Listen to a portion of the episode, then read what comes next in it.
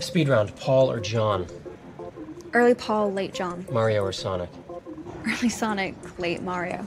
Early Sonic, late Mario? What? In what world? Early both. Damn.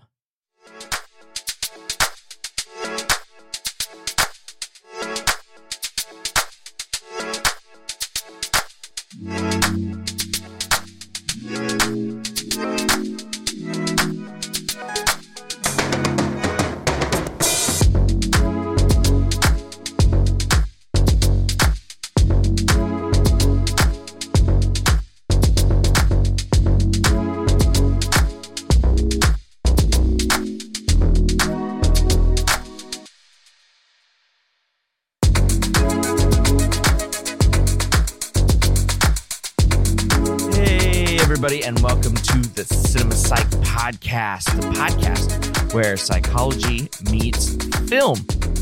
I am your host, Dr. Alex Swan, and in this episode, we are going to jump into the world of social media.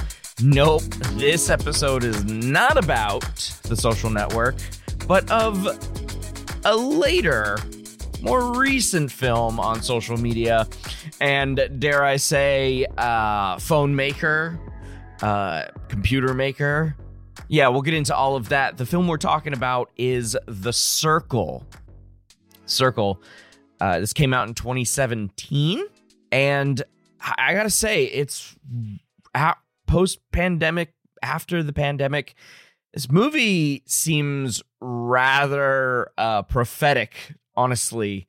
Uh, just considering how different 2024 and beyond uh, are from just seven years ago, 2017. You know, it it it, it feels like different worlds, and I don't think the premise of the movie made sense in 2017, but it certainly makes sense now. It's wild. That's what when I watched it, I was like, well, that's weird. Honestly, too bad it's not a better movie. It's actually kind of bland, kind of weak as a, a story. The acting is weird. Emma Watson just doesn't sound like a convincing American ac- an American accented person.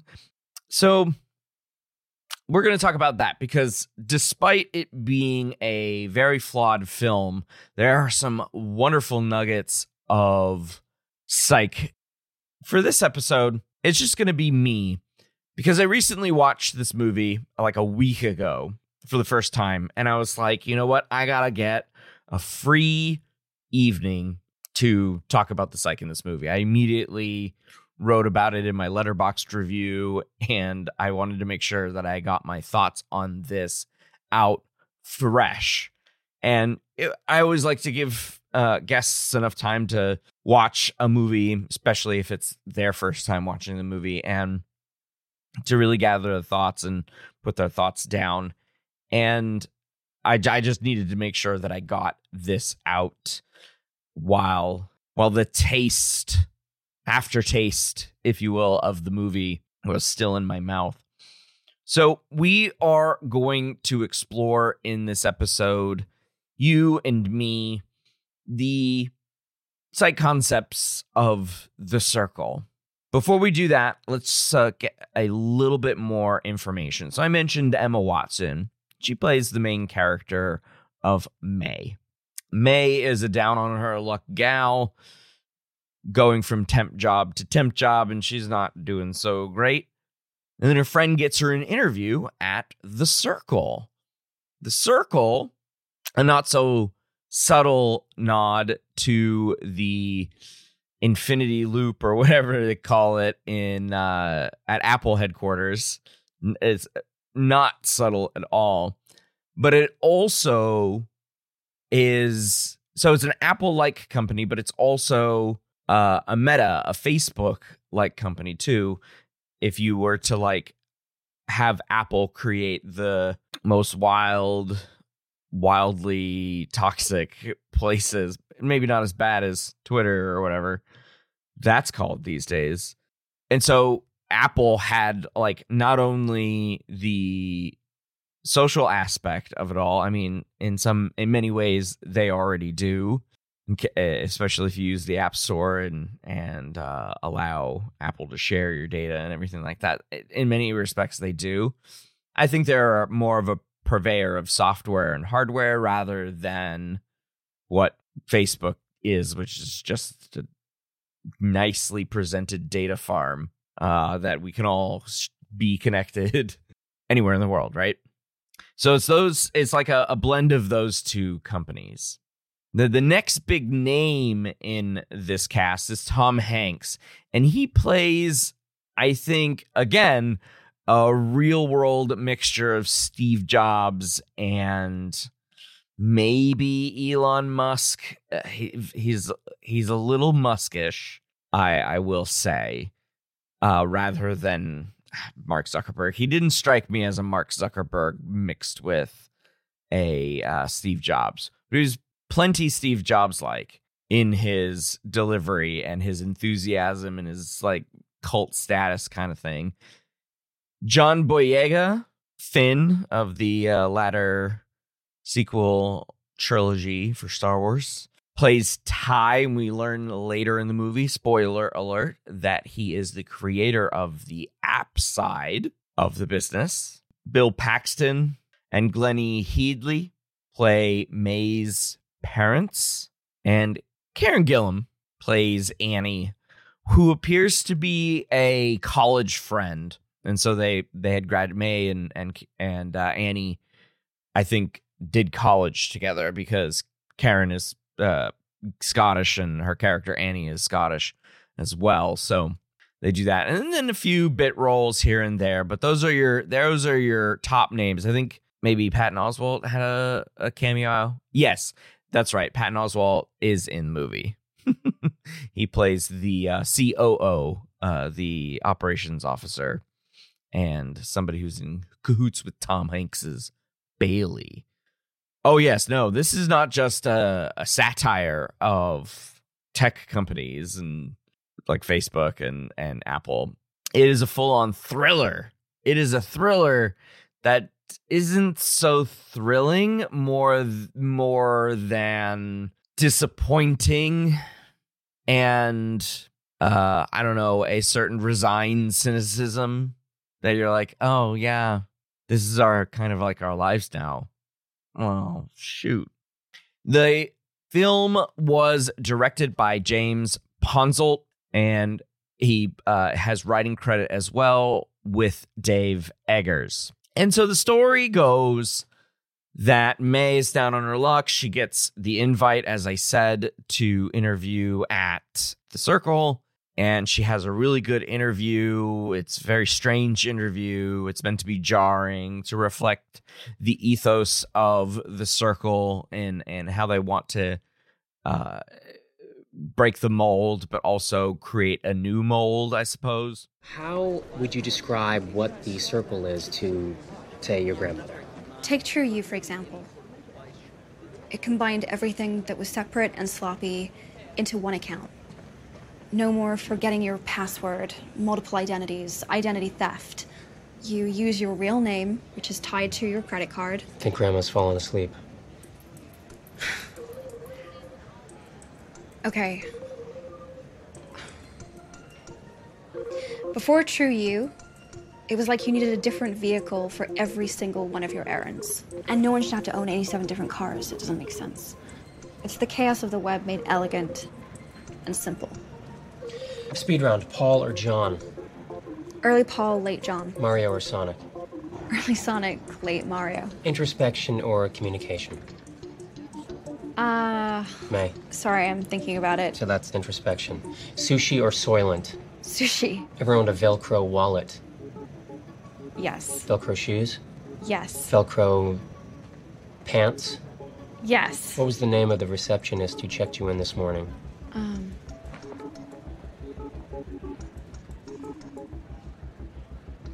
Linda. Joan Baez or Joan Crawford? Joan Didion. GIF or GIF? I'm not answering that. There's too much at stake. Would you like to go out with me? It's very inappropriate. Good. Quality or convenience? Not mutually exclusive. Needs of the society or needs of the individual? Should be the same. You're most scared of? Unfulfilled potential. So she gets this job to the Circle. She first starts at customer service, and it's a gamified, incentive based performance uh, target that she has to hit in her interactions with clients and customers. And there's also this like level of you need to integrate yourself into the corporate structure and the cor- corporate lifestyle you have to be on the circle and active and responding to things and doing stuff you have to engage in all sorts of activities with your coworkers either in an organized sense like going to yoga or whatever or just like having a a, a chat and like doing those random coffee breaks kind of things or or doing Q and A's with your coworkers.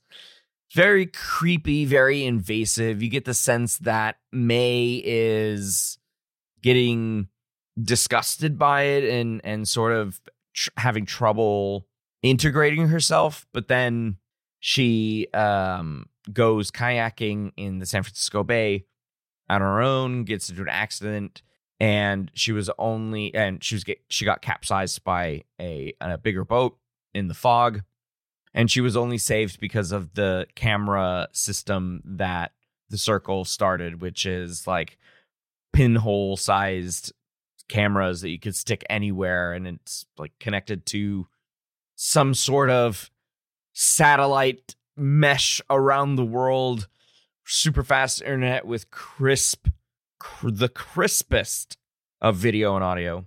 Good morning, everyone. Sun is shining, and I definitely need my coffee. we are in my third week of transparency, and we're up to 2,308,007 viewers. Wow. Did I tell you guys I'm not a morning person? Okay, among all of those viewers are. I don't even know what to write. Hi, Mom. Hi, Dad. Hi. Hi, May. Say hello to everyone. Hello. Hello, Circle. Look, we match. Yeah, we sure do. these are great. Very stylish. I love you guys. I'll see you later. Love You you. too, sweetheart. Bye. So May agrees to uh, essentially become a 24 hour uh, live streamer uh, while still also working at the circle. So not only um, sh- showing everyone where she works, but being inside the building, which could potentially have trade secrets and other proprietary information or structure or something bad going on in the background. It eventually does. She's not at work, but she convinces her parents to do it, and the company paid for her dad's MS treatment. And then they get caught having sex, uh, and they're mortified at everything like that. And then May realizes she goofed. And so, with the help of Ty, who created the circle, she exposes Bailey, the face of the circle. Uh, they make all of the communications and shady business stuff they were doing, all of the data farming that they were doing, the anti privacy stuff that they were doing. It was all exposed to the world, and everyone was like, Ooh, we got him. We got him. Get everybody get a high five. We got him. So you can imagine with a plot like that and the sequence of events as we go from one kind of story to another kind of story, kind of halfway through, there's a lot of psych to talk about in this. You can imagine that there's a lot of psych to talk about this. And it's some of the my most favorite topics to talk about too. I love I love talking about these fun little things and I learned something new. So stick around and we'll get into the psych. Okay, so I found five really good ones, ones that I like to talk about quite a bit, depending on the class that I'm teaching and, and the content that I'm teaching in that class. And then I like I said, I learned something new. So I I I have five concepts that I want to share with you. Scenes here and there. Hopefully, Have clips interspersed uh, throughout, so you can get a little bit more, at least audio context of of what we're talking about here. So I wanted to go through those, and then while I'm talking about those five concepts, see whether or not they're accurate. And I said at the top of the show that this movie was ahead of its time in 2017, at least as far as I I see it, as as far as the nature of the world now versus the nature of the world back then. Like I said, a little prophetic. Maybe that's too big a grandiose of, uh, of a word, but I was I was struck while I was watching it. So May, let's talk about May and the thing that I learned about today, which is I I just love it. So I was putting my thoughts together today for um the for me, for me chatting here, and uh, I was looking up surveillance and the kind of world that the circle has kind of built in this in this time period, which seems like it's it was 2017 when the movie came out. And so I, I was looking around at all of that stuff and I found a cool effect that I don't know if I had heard before. It seemed familiar, but there's a there's so much overlap in the different kinds of effects. So I want to first talk about the surveillance aspect of this movie, which is honestly the ultimate twist, I suppose. Well, I guess the twist the twist was revealing who Bailey really was to the world. But the idea of the SeeChange cameras, which sort of drive the second half of the movie, this new camera that you ha- it has a sticky agent to it. You can put it anywhere. It has a tiny little infinite battery in it. It has the best image processor and really great microphones, and you can just put them up anywhere. And it connects to this the circle supported world, uh, a web of Wi-Fi, super Wi-Fi, and they can upload from anywhere. And the circle has all of that video data. Do you see any cameras here? No. We have 144 cameras in place here. And it took us just a day to do it, and they're virtually invisible. They come in every color. So camouflaging is essential. This is my favorite. Oh! Nice catch. Sign her up. So, now the entire world is watching. You know, I agree with the Hague, with the human rights activists all over the world. There needs to be accountability. Tyrants and terrorists can no longer hide. We will see them. We will hear them. We will hear and see everything. If it happens, we'll know. We're calling it SeeChange. Sea change. Oh, and we'll know the good things too. We will see it all. Because knowing is good. But knowing everything is better. So definitely connection to the surveillance fears shortly after September 11th, 2001, right? And the specific aspect of surveillance that I want to talk about here is not the fear of surveillance, but the kinds of surveillance that uh, that changes people's behavior, uh, and whether or not constant surveillance makes a more just and peaceful society, right? And and so I was looking looking all of this up, and I came across the panopticon effect. And I was like, huh, that sounded familiar. No, it wasn't familiar. This is something brand new, TIL.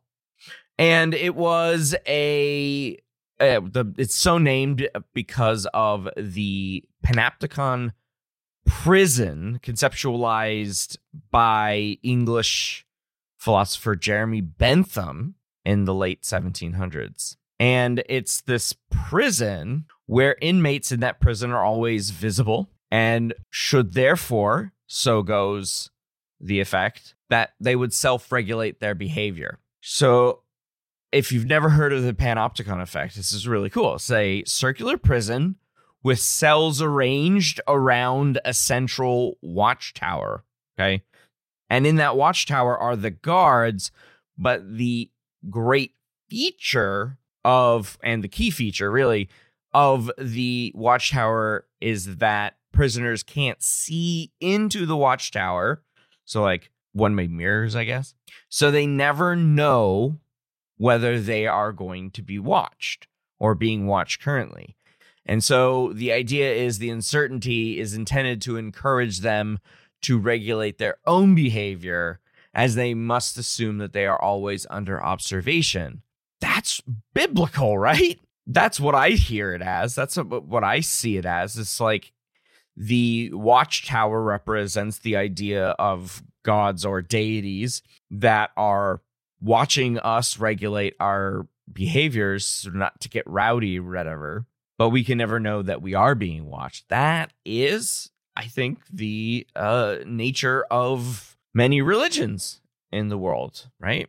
But of course, it's couched in this metaphor of the prison. So let's put bring this to the movie. The SeeChange cameras are the very definition of just constant surveillance that we are being watched and we don't know that we're being watched. And as a result, we're not gonna uh, be rowdy. And then, so we have those, and then we have the dramatic shift in characterization, I think, when May agrees to go fully transparent because she just so happened to be caught in a lie, but also her life was literally saved by these cameras. I mean, you could be thankful that a piece of technology helped save your life, but I don't think you need to go then now worship it as a god. It's a piece of technology that that helped save your life. It's great. That's what technology should be for. It should be for the betterment, right? But I don't think her character would have made that change just after that. I don't think so. But in any case, she does. And she goes fully transparent. She records all her life except for, you know, 10 minute break here and there so she can go to the bathroom or or something.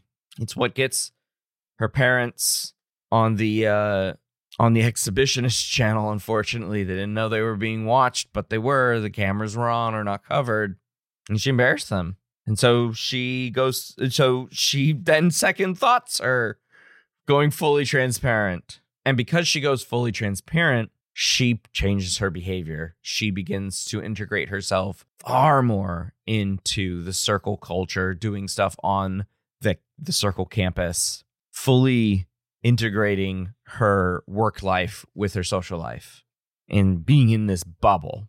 And it, it it's a it's a decent metaphor for how surveillance can influence our personal autonomy take it away and increase our self censorship so we act more model citizen like we become less rowdy. So obviously there are layers to this onion because I brought it all the way up to religion, modern religion.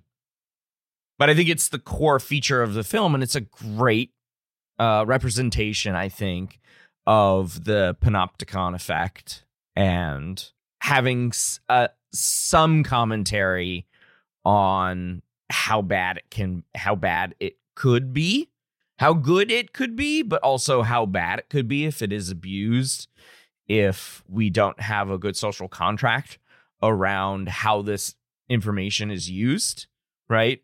Who gets to own that information? Who gets to make money from that uh that data all of all of that very big huge ethical questions for a product like this luckily right now i don't think a camera system like that would work um i so maybe we have 10 years. Maybe you have 10 years. So I don't know. We'll see what we'll see what happens with the cameras everywhere. I mean, we also have cameras in our hands and we're taking video and selfies and other pictures and stuff. We we are documenting the world as we see it and then we can relive it later, right, on these phones, but they're uploaded to YouTube, they're uploaded to other social media sites, and stuff just gets shared everywhere. Millions of people can see something immediately with the handheld devices that we have. I just realized I'm probably going to sound like a get off my lawn in this episode. So before I go any further, just know that uh, my issues with surveillance are going to be uh, very rooted in maybe not not as much as we should and and maybe more of a get off my lawn kind of of chastising. I would say for this particular aspect of the film and how the public would react to surveillance the world that the circle lives in uh kind of san francisco of another universe in our multiverse saga ways these days. Luckily like i said the camera system not going to be in our near near future even though we have phones in our hands with amazing cameras on them. But those those kinds of cameras are a little far uh, uh, within the next decade i would say and so it's near future and then let's turn it up kind of a lot to make our point right who cares that it's not necessarily plausible in 2017 terms, but maybe something will be like it in 2024. And so near future vibes. Let's just do new future vibes, but like turn it up to 11. Okay. So we may not be there right now. It is coming, in my opinion. Okay. As I put on my tinfoil hat. But I think the film kind of, even in this alternate universe, kind of suggests the public would be all in. Uh, and while I wager that uh, the data s- suggests that Apple is more popular in the United States, but Android phones are more popular in Europe and and and in Asia, I think that's the case. And we all are just all over the place. So while the I think the circle paints itself as the old like really the only social media and really the only like trendy apple like following but like expanded again kind of exaggerating the point a little bit to to like really bash you on the head about social ills like damn it surveillance look at this weird and almost extreme but entirely plausible scenario. The thing it gets wrong is like people will be like, yeah, yeah, sign me up for that. It's great. I can't agree with anyone on anything, but uh, yeah, a single phone with a single app on it sounds wonderful. It'll allow me to spend more time on YouTube. I don't think that. As much as people are hip to trends, yes, I don't think we would all collectively go, this sounds like it's not going to be a problem. No corporation in history has hurt the little guy. Let's do it.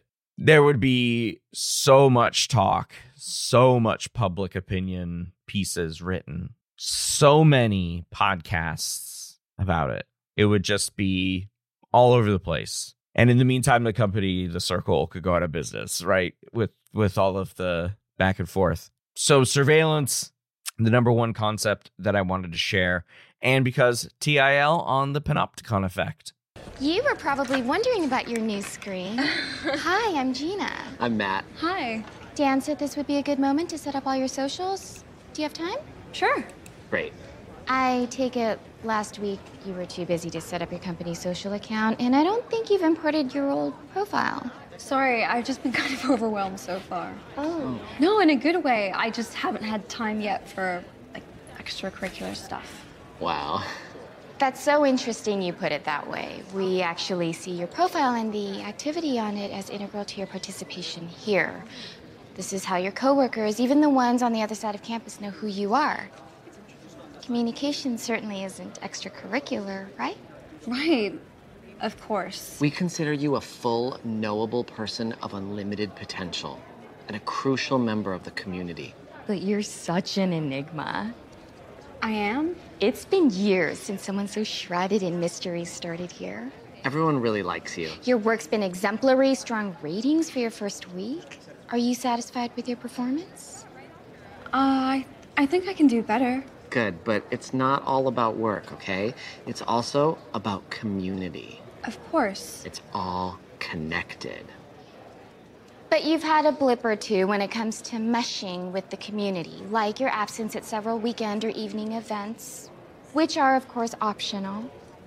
I'm sorry. Let's start with this weekend. You left campus at 11:42 p.m. on Friday and got back 8:46 a.m. Monday. Was there work on the weekend? I Oh, didn't no. I'm sorry. No, no, So no. There wasn't mandatory work on the weekend. This isn't like a clock in, clock out type place, thank God. But you know, there were thousands of people here participating in a hundred different activities. So many.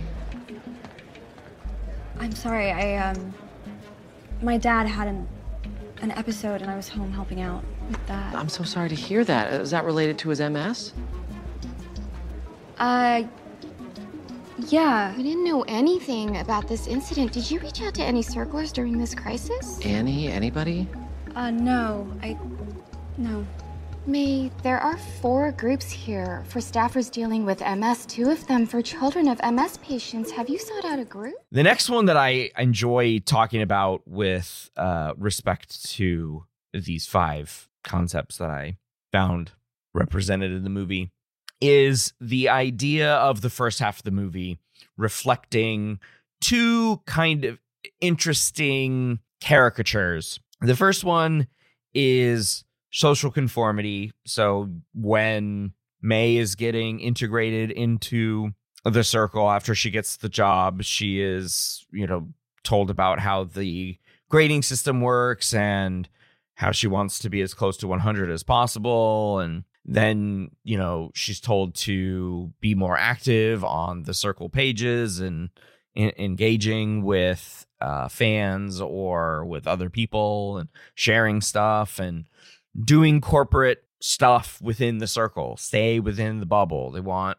everyone to be in the bubble and sort of a worker bee automaton that does social and work life in the same place and rarely leaving that. So, yeah, cult like is very, uh, very faith and for the good of the company. And I think it was very interesting that in May's interview, the dude says, uh, for the good of one or for the good of many. And May responds, same. And then it moves on to the next one. That is the nature of the overarching theme of the movie. And whether or not you engage in social conformity or you break the mold. And co- the circle is corporate culture caricature to the max. To the max. Again, uh, take our point, let's exaggerate it so you know, damn it, bonk on the head, what we're talking about. You can you can extract it.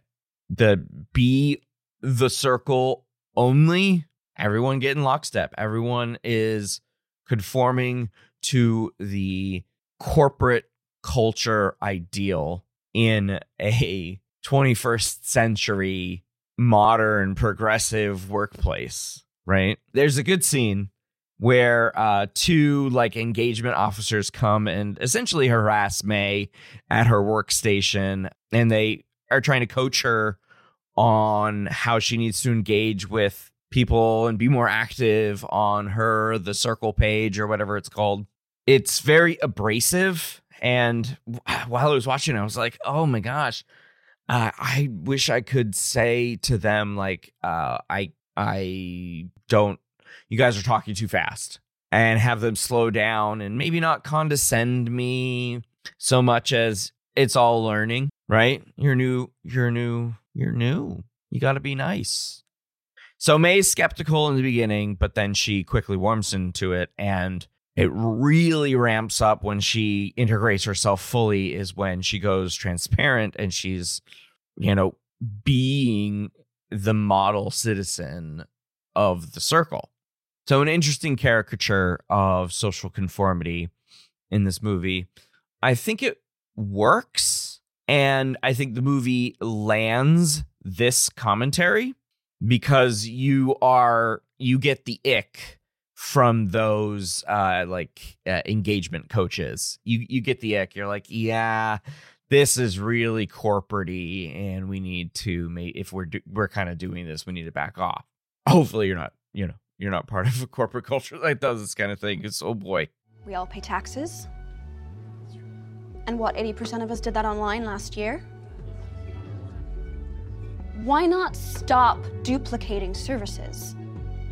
Why not just make it all part of one unified system? You could pay your taxes, vote, pay your parking ticket, all through your Circle account.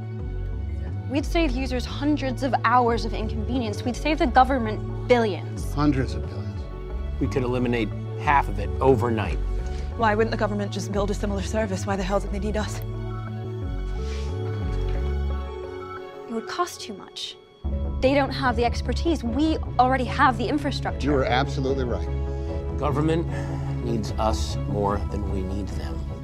And the other uh, aspect of this social commentary, social conformity commentary, is how conformity can lead to a group bias called groupthink.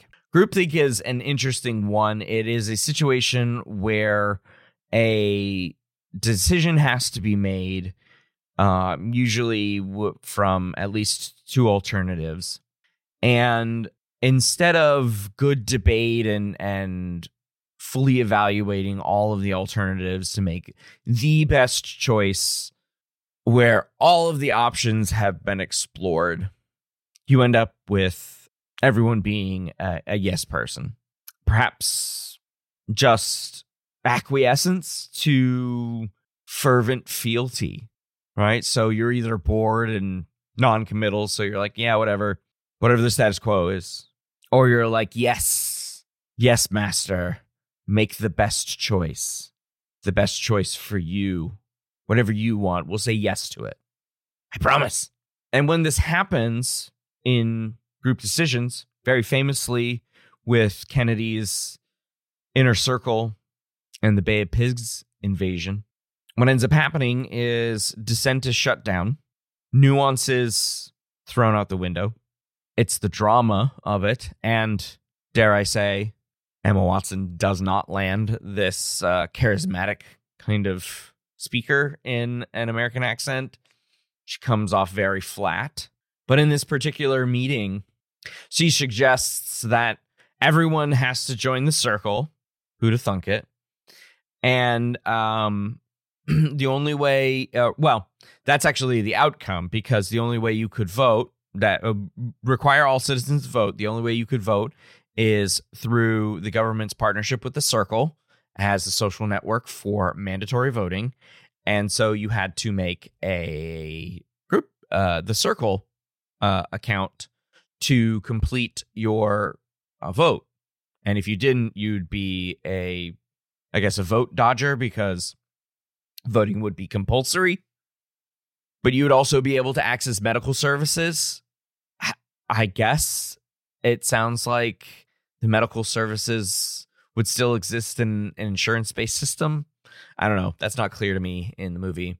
And completing other civic duties. So essentially requiring the entire entire citizenry a the circle social network account as their social security number, right? Your account becomes your social security number and that is what you use to do everything in government participation as a citizen, right? Because again, they would make voting compulsory. And everyone's like, yeah, Karen Gillan at this point in the movie, Annie, is uh, fed up with uh, the, it, it's, it has basically caused her to lose sleep and then get depre- wildly depressed. And uh, she tries to dissent in this meeting, and they all kind of boo her away. She ends up leaving. And then as she's gone now, everyone's like, yeah, this is an amazing idea. And so all of the critical questioning had disappeared with Annie, which dissent can happen. But if you get rid of that dissent before the final decision is made, you are engaging in a lack of critical qu- questioning and the added pressure to conform, which in turn gives the illusion that the group's decision, i.e., the chair or the boss's decision, was unanimous. When in fact, it was unanimous in name only, even though there might be some real reservations about it. I know there was uh, at least one person in that room who was like, even after Karen Gillan's Annie left, right? Just like, yeah, okay, I, I get you. And I'm sure there was dissent or would be dissent on the internet if somebody tried to do this. So, yeah, definitely groupthink happening in that meeting, among other meetings, I suppose, with uh, top level people. Pretty sure it was the executed vision of Bailey and the COO, played by Patton Oswalt. That it was their vision, and they didn't want anyone standing in their way, so they they built an inner circle of sycophants. In the interest of sharing everything she can with the world, May has uh, May has some news. From now on, I'll be wearing a modified SeeChange camera at all times. I'm going fully transparent. Well, maybe not in the bathroom. I'll be starting immediately. That's right. May will be the first circler to share every single second of her work and her personal life with the public, so let's give her an even bigger hand. The third one that really needed to be discussed because I am seeing posts about this constantly. And it has to do with the whole the circle social media being very intrusive in one's life, especially somebody who worked for the circle, and then May going full transparency and just broadcasting her entire life to um, social media, right? Being a 24 hour Twitch streamer, really going through the you know all of the mundane stuff you do in every day and people get a chance to anonymously say something to you and you may catch it in like the eyepiece or whatever but honestly that's a lot to keep up with. Constantly being talked about and and discussed. I wonder i don't know if i could do it with the with how i know uh, my brain i i couldn't i couldn't do that. It would be too much and like I said, character the characterization from the first half of the movie to the second half, when she goes full transparency, I was like, this doesn't fit. But I'm seeing posts about this, and it's what social media you use and the connection it has with narcissism, and whether there is a link between increased use of social media and like actually posting and engaging and doing all that stuff, not even just consuming, but like engaging with it with yourself, engaging with it, like putting content on it rather than consuming the content.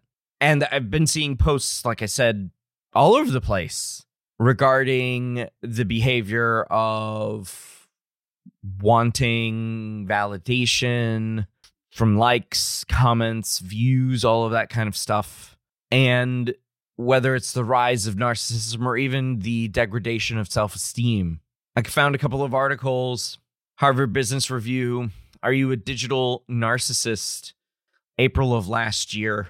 And it goes through all the many ways that some online behaviors, again, kind of kind of a get off my lawn vibe to the argument. Sorry. It's it's an argument that many of the behaviors that we do and how much even how much time we spend on social media gives rise to narcissistic tendencies. Not saying people who use social media and in even in the ways mentioned in the piece not saying that you're a narcissist but there is an argument in there i will say. It i i I don't know where I stand on many of these, many of the points, but I also would agree with it's probably a tenuous relationship if it if there is, right? I also found an article on Psychology Today, a post um, from 2019, I believe. Narcissism in the social media. Should we be afraid? Well, I don't like it when things are phrased like that, but I get it. I I suppose. And they even say that there seems to be a connection with the rise of narcissistic tendencies or narcissistic behaviors with and there's a connection with increase use so a positive relationship there more behaviors because of and sort of making the argument because of social media use right? So one way direction rather than what a correlation would give you a bidirectional relationship. There would be some ethical concerns if you were to manipulate this as an experiment. So at least in my view you you get to be in the group that does way too much social media. I'm going to break your brain. oh, you weren't supposed to know that. And then you, you young man, you are going to be in the no social media group. You're going to be happy, maybe, but per- perhaps also potentially lonely for not being able to have social media. So let's separate you two and then watch whichever lives fade into the dust. But I don't think there's enough evidence to suggest that this is a causal relationship, increased social media, and more narcissistic behaviors. It's an interesting question, though, based on the diagnos- diagnostic criteria for narcissism. I'm not going to get into that in, in this because there are a lot. But I mean, a good example of this in the movie is when May starts to figure out how to be better at her job and becomes more and more obsessed with her ranking at the circle. And she becomes what some might call addicted, engrossed, uh, captured by these rankings in these feedback loops of likes, comments, and she starts to morph her identity to be more external validation driven. She starts looking for others to validate her as a human, as a a woman, as um, a valued member in her family, as a um, loved and valued daughter. She needs people to tell her that because she doesn't necessarily believe it herself unless her external values, in this case, literal numbers, give her that that feedback. And it's it's it's tough if you are stuck in that feedback loop to get to get out of it. It's tough. I was like that with grades, I suppose, in college and maybe somewhat in the beginning of up and through my PhD program, sort of stuck in that feedback loop of grades and thinking that my worth was a little maybe too connected to it. And by the second year, I was like, oh, okay, well, they're not they're not going to fail me if I'm not like giving up and not trying. Like I'm actually putting an effort. I'm developing a research program. I suppose that explanation makes me feel a little bit better. Whether it's true, I don't know. Uh, but that's that's that's how I, you know, that's how I reconciled like from year three on yeah, year three, four, and five. And so I get it. Um, that external validation need, it's tough to break. But with enough practice and reframing of thoughts and things like that, you can you can work on. So like CBT, uh, cognitive behavioral therapy, um, you can reframe your thoughts to be more internally validating value in your existence and you know that you have knowledge that you are valued by those other people, but you don't need to be told that. You just know it, right? So that would be the internal validation that you would want to that you, that need to build back. So essentially having cheerleaders and knowing it you had cheerleaders but they don't need to actually be there cheerleading you and and and their outfits and like doing flips and stuff. So I thought that was interesting. Again, taken to the extreme, a good idea taken to the extreme so you knew exactly what they were saying. I think this is a, a good film for that kind of hey, this narrative has a message. Let's dissect this message in a psychological context. I think there's really useful scenes and concepts within this plot that unfortunately make two different movies, but in, in my view, uh, but they're like right there and they're low hanging fruit, and it's really fun. It's a special Dream Friday. I thought I'd change it up a bit today and not have a speech, but an interview. I had a conversation with a young circler the other day that I wanted to share with you. I've asked May Holland, who some of you might know is one of our new guppies in customer experience, to join me today. May's only been with us for a few months, but she has made quite an impression. Let's bring her out. May Holland.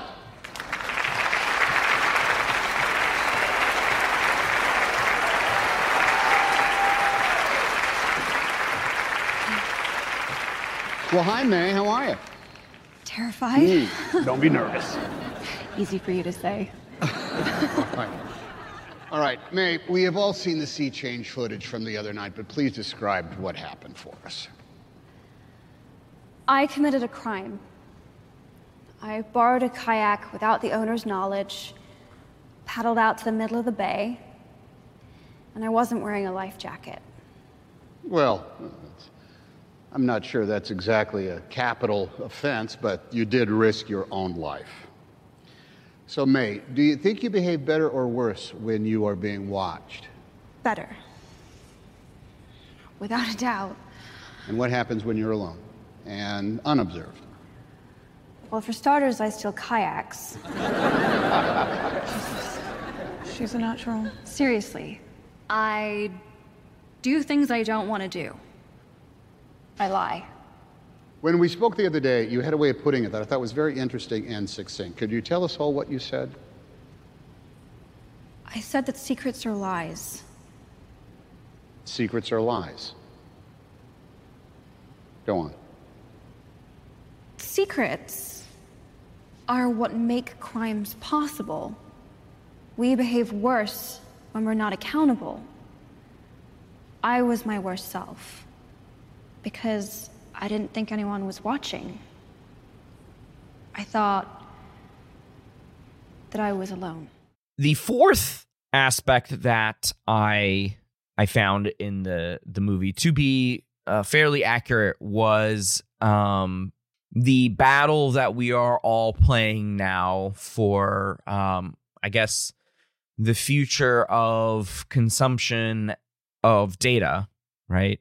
By companies where humans are the product and our behaviors and our desires and our expressed ideas and thoughts make their way into social media platforms. Again get off my lawn.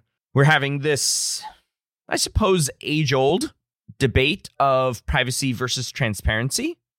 How much privacy is guaranteed as one of humanity's unalienable rights right? Being able to be a private person for better or for worse. Your privacy is your business and your business is only yours unless you are committing fraud or or some sort of nasty societal ill like i don't know people putting their children in basements and chaining them up that kind of stuff.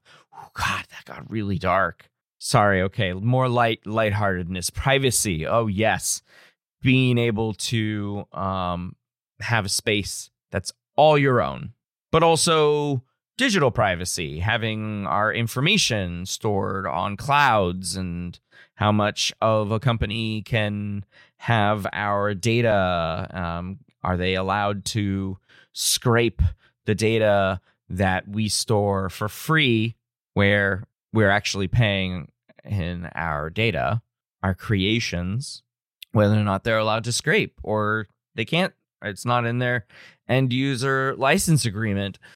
I don't know. I mean, we don't read those things. maybe it's a thing. Uh, I tend to tend to feel like it is like they can they have access to certain things about the data that you produce.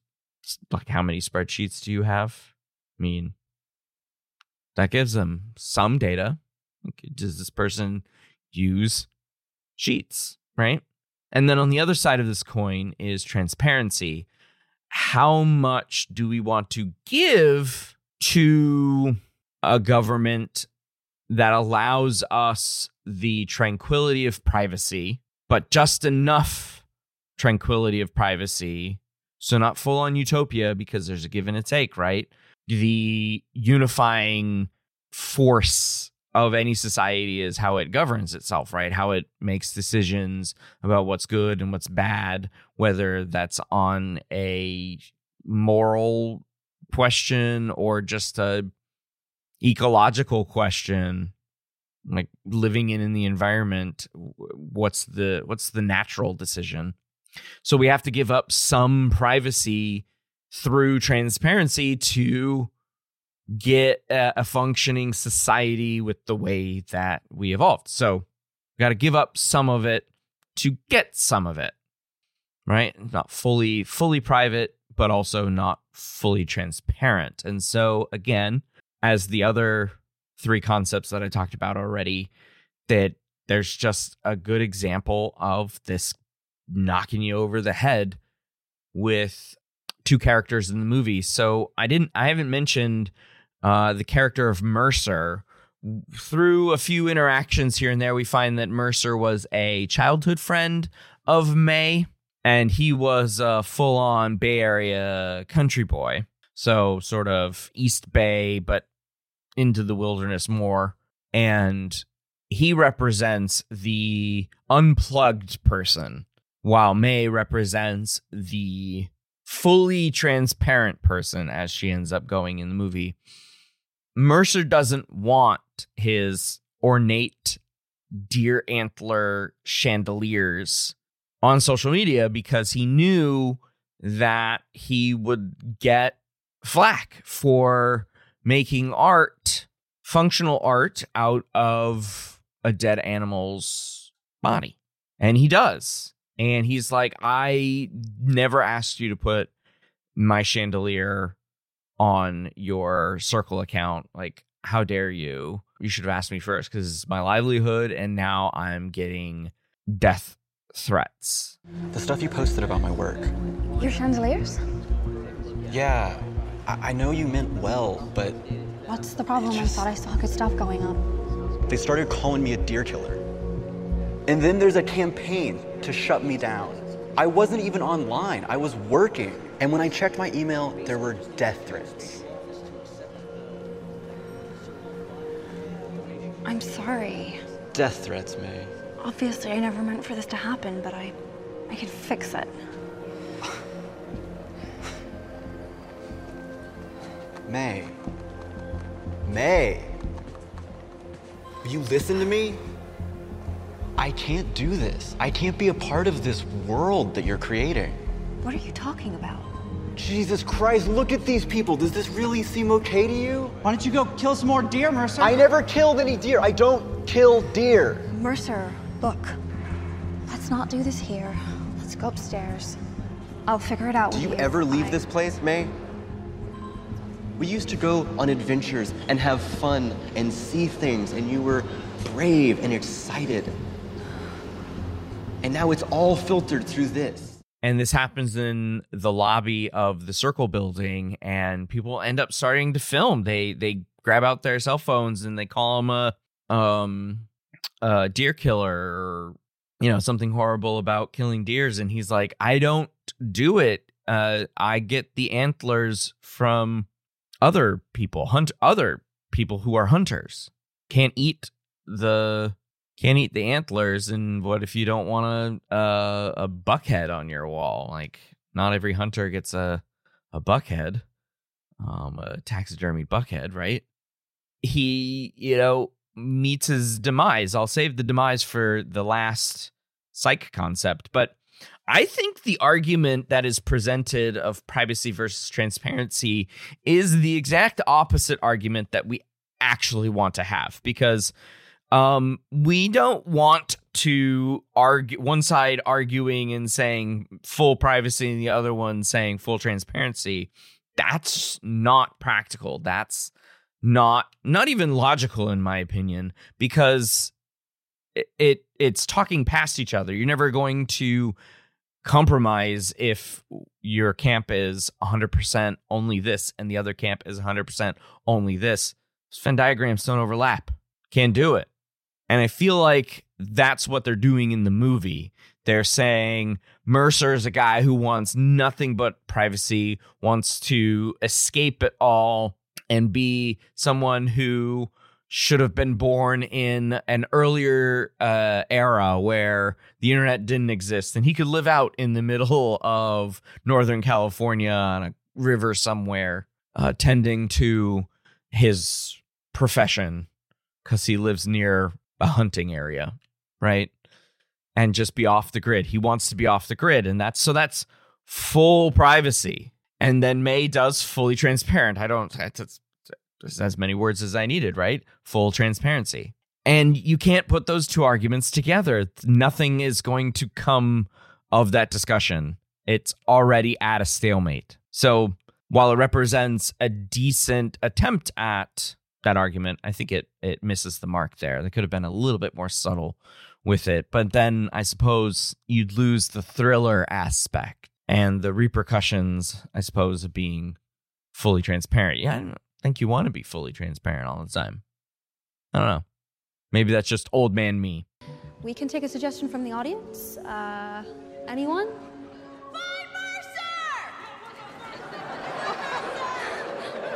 I'm pretty sure he doesn't want to be found. Anyone else? Where's Mercer? So, Mae, this is what Soul Search is all about, as well as completion. Other suggestions? This is the whole point of Soul Search, Mae. No. No, no, no, no, no. No. No. I. Mae, this is the right choice. Hey! Hey, everybody! Hey! I think it's time to unite Mae and Mercer, don't you? All right. Yeah, through the power of the circle, let's bring them back together again, okay? The perfect use of Soul Search. Let's find your friend. Go, Mae, now.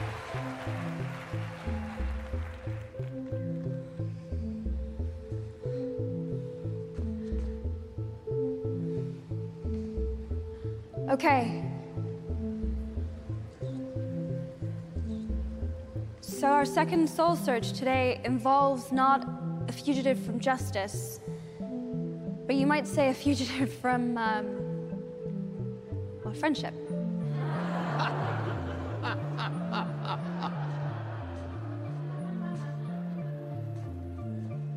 This is my friend Mercer.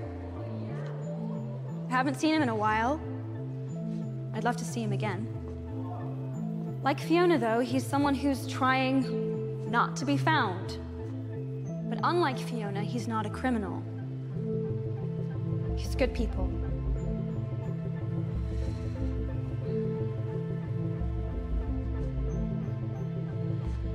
Let's see if we can break our previous record.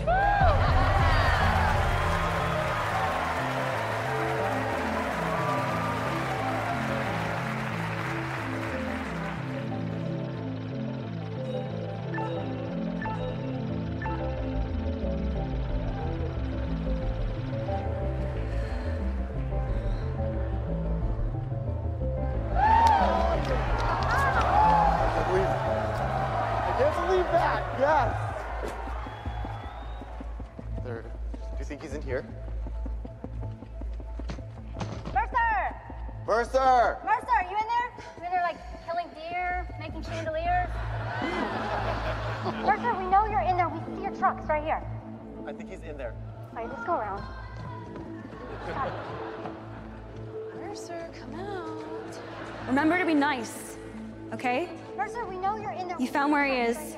You did it. I think we should leave. No, Mae, stay on this. You've got millions of people enjoying this. There he is. There he is. There he is. We just actually found Mercer. I cannot believe this. There he is.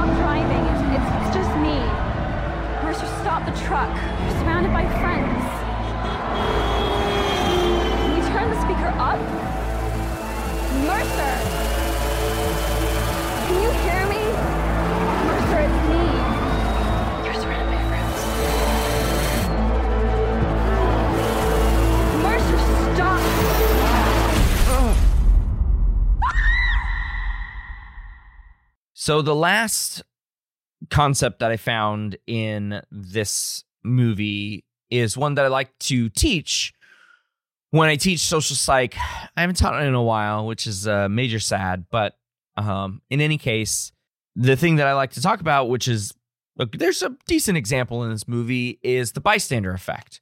Um, you may have learned about the bystander effect hearing about a story related to a woman named Kitty Genovese and how her particular murder was the impetus for about a decade later for a couple of social psychologists to investigate why nobody helped this woman while she was being murdered. And a lot of what was reported and discussed at the time and then snowballed into a game of telephone uh, where the same story gets told, but then it gets a little bit more exaggerated or fantastical over time. And it turns out that um, a lot of what was said about that story was wrong. And um, in the last couple of decades, more information has come out about Kitty and what happened that night that she was murdered. But in any case, the bystander effect is something that has been experimentally demonstrated with Darley and Latané, uh, to name a couple of social psychologists who did have a bit of the wrong story regarding uh, Kitty Genovese, but it prompted them to do some really interesting uh, experiments with seeing how the bystander effect occurs, why people don't want to get involved, especially in an emergency situation or at least a high stress situation. Okay. Um, and so when people are in high stress situations or in danger, instead of helping, people just become bystanders. They do not participate in the event in any way, shape, or form. They're just there to watch, captivated by the high stress situation, captivated by the impending danger. It's, a really interesting effect about what humans do and just to think about it on a where did that function come from right? Why is this an aspect of our behavior? And in many cases is it a base behavior a a, a universal behavior and yeah, like our species right? I don't know. I don't know the answer to that question. I just thought of it right now. And so i haven't looked up the answer and so what ends up happening is, especially in a group, if we're by ourselves, we may end up helping. But when we're in a group and we just feel like we become the audience, right? We're just staring at life happening in, in front of our eyes like a movie or a TV show. We realize that we're in a group. We know that we're in a group and we end up going, "Oh, they'll that person will do it. That person's stronger than me. They'll do it. Oh, that person's closer. They'll get to them. It'll be fine." Or any number of rationalizations about why you're not helping and diffusing your responsibility to other people because majorly you don't want to do the wrong thing. And if the wrong thing might involve your death, maybe you don't do it. I- think that there is conflicting evidence about whether humans have a um, survival imperative. I because you've got the Darwin Awards, but then we do try our best to make sure we don't die on a daily basis. You know, pain's a good motivator, so there is that. So I think there's uh, interesting arguments on both sides of that. But the bystander effect is best expressed in the end of the movie, at or toward the end of the movie, where Mae has just like skyrocketed to the top of this this uh, this company and launching a new uh, kind of app and social network integration um, with like drones and finding um, criminals by facial recognition and other kinds of stuff, and just people looky loos and saying, I think I found her, and then like FaceTiming the whole people to catch a wanted fugitive. And it's wild. But then they do the same thing to Mae's friend Mercer. And because he is the 100% privacy guy, he gets attacked because people find out where he lives and they were able to find him. And I think the goal was like find people another 20 minutes or something like that. So they were able to find Mercer and he runs away because he doesn't want to be followed. And he ends up um, flying over uh, one of the Bay Area bridges into the bay and uh, dies. And like Mae is devastated. And millions of people apparently watched this happen live right? And were just captivated by it. And it's it's honestly the digital age bystander effect person in in distress in the middle of a street in New York City. I think that commentary can work if you frame it right uh regarding um that we're all just like watching the world on our on our um you know four inch phone screens that we're just watching the world go by and there's there's some who say you know go out and experience nature and do all of that stuff. And then there's another camp that's like screens are cool leave me alone. And and then there are people in the middle who are like you can do both i suppose. Probably right? And i find that commentary to be more plausible more plausible now that things like this might occur with increasing frequency. So again, this uh the circle being seven years, six, seven years prophetic, you know, after the COVID nineteen pandemic really changed the world. Hey, welcome to the twenty twenties. The world will be quite different than it was in the twenty teens. So I think the near future was closer than the filmmakers knew to be, at least I'll say. So uh, it has a lot of good commentary in the movie. I enjoyed some of the commentary. Again, there is there are some that doesn't that that that don't like land. A lot of it falls flat, or a lot of it's too extreme. Uh, very easy to pop out, like I said. Very easy to grab those things and talk about them and move on, and and but also view the whole narrative and see if students can spot students or or you the the new audience member can spot when Mae's characterization sort of just flips to the extreme on the other side. And whether or not you think that was intentional I kind of didn't if it was I kind of didn't like it. But in my view it, it didn't really work for her uh, characterization so far as what was being built in the first half of the movie I think there is like I said, a lot to be um, commended in this movie. Not a good story, uh, not a good twist, and just kind of weak performances all around. Uh, interesting, interesting kind of amalgamation of social media companies and their uh, their figureheads, or at least caricatures of those figureheads. Really charismatic dudes.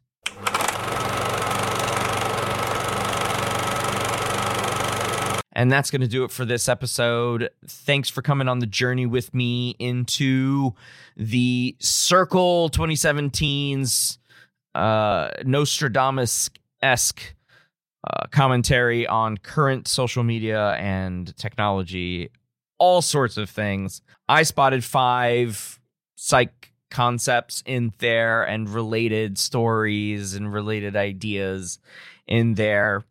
Portrayed rather well, I'll say. Like I said, good examples of many of these ideas in plain sight in this. Uh, it's really, really useful film for the kind of endeavor that I like to go on. Don't forget to check out the merch store. Sales always going on at the time. Catch your best item of clothing and grab one of the logos on there the original logo and the 2024 new editions. Um, there's good stuff. Uh, the clothes are really comfy, and the mug's not bad. I like the mug, it's really nice. I also got a magnet too. So check out the merch store. You can find it on the website, cinemapsych.swanpsych.com slash store, I believe. Something like that. You'll get there. Catch us on the website, cinemapsychpod.swanpsych.com. Thanks so much for listening to this episode and maybe delete your social media accounts. Just delete them. They want your data. Until the next episode, thanks for listening.